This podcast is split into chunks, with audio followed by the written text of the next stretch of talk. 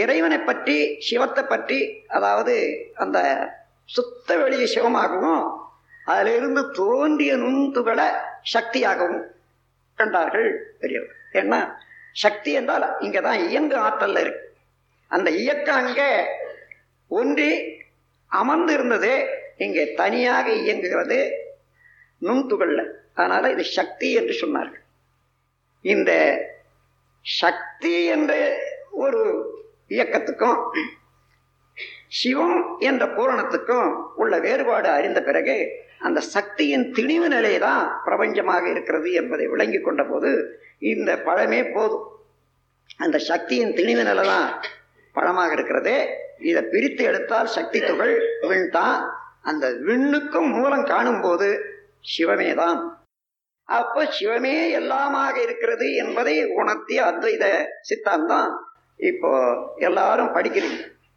ஆனால் அந்த பொருளை எந்த பொருளையும் காணணும் என்றால் இந்த முப்பொருள் கொஞ்சம் மனசுல வச்சுங்க. வச்சுக்கிட்டு இப்ப பாருங்க பேனாவை எடுத்து பாருங்க. பல கோடி அணுக்கள் இணைந்தது தான் பேனா. அணுக்களோ எல்லாம் வல்ல இறைவனுடைய சுழல் வரலிங் மோஷன் அப்ப இறைவனே இயக்கத்துல அணுவாகி கூட்டுல பேனாவாக இருக்கிறான். என்று ஒன்று. அதே போல எந்த பொருளையும் இங்கே நினைச்சு பார்க்கிற போது இறைவனுடைய காட்சியை தான் காண முடியுமே தவிர இறைவனை தவிர்த்த இறைநிலையை தவிர்த்த வேறொன்று இல்லை என்ற உறுதிப்பாடு ஒரு சிறிது நாட்களுக்குள்ளாகவே வந்துவிடும். ஏன் சிறிது நாள் வேணும்னா வேற ஏதோ இறைவன் என்றும் வேற ஏதேதோ சேர்ந்து ஒரு பொருளாக இருக்கிறது என்று இது வரைக்கும் மூட்டை கட்டி வச்சிருந்தோம் பல நாள். இப்ப அந்த உண்மை உணர்ந்து உணர்ந்த போது பிறப்பெனும் பேதவை நீங்கிட சிறப்பெனும் செம்பொருள் காண்பதறிவு என்ற முறையில வந்த பிறகு எந்த பொருளை பார்த்தாலும் ஆதியில சிவமாகவும் அசைவல சக்தியாகவும் கூட்டில தோற்றமாக இருக்கிறது என்ற போது எந்த பொருள் ஒரு பொருளுக்கு ஒரு பொருள் பேதம் காண முடியுமா?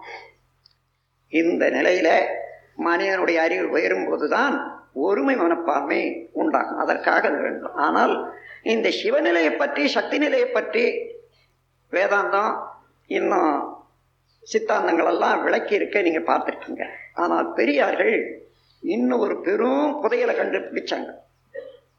அது என்னன்னா அந்த சிவன்தான் அறிவாக இருக்கிறது என்று.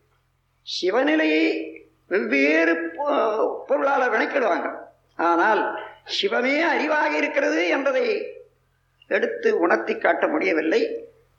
நமது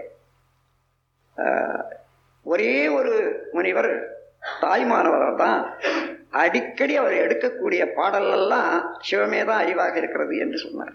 ஆனாலும் அதை வேதாந்த விளக்கங்கள்லையும் நாம் காண்றோம் அவங்க பேசுகிறாங்க ஆனால் எவ்வாறு அது அறிவாக இருக்கிறது என்று கூற முடியவில்லை. அது காலம் அந்த காலத்தில் ஊமை கூறி சாதாரண மக்களுக்கு விளக்க முடியாத இருந்ததுனால அது விட்டு போச்சு. அது தெரியாத விட்டுட்டாங்கன்னு சொல்ல முடியாது.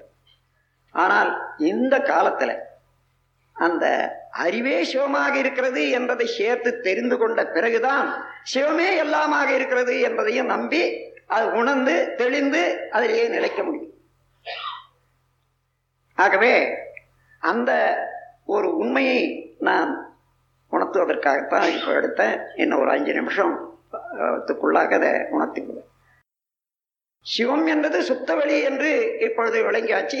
அதிலிருந்து துண்டாக பிரிந்து தற்சொலாக இருப்பது விண் என்று படித்து விட்டோம் அந்த விண்ணினுடைய கூட்டு தான் எது எடுத்தாலும் உலகமான நம் கடமை அறவாழ்வின் நாட்டத்தே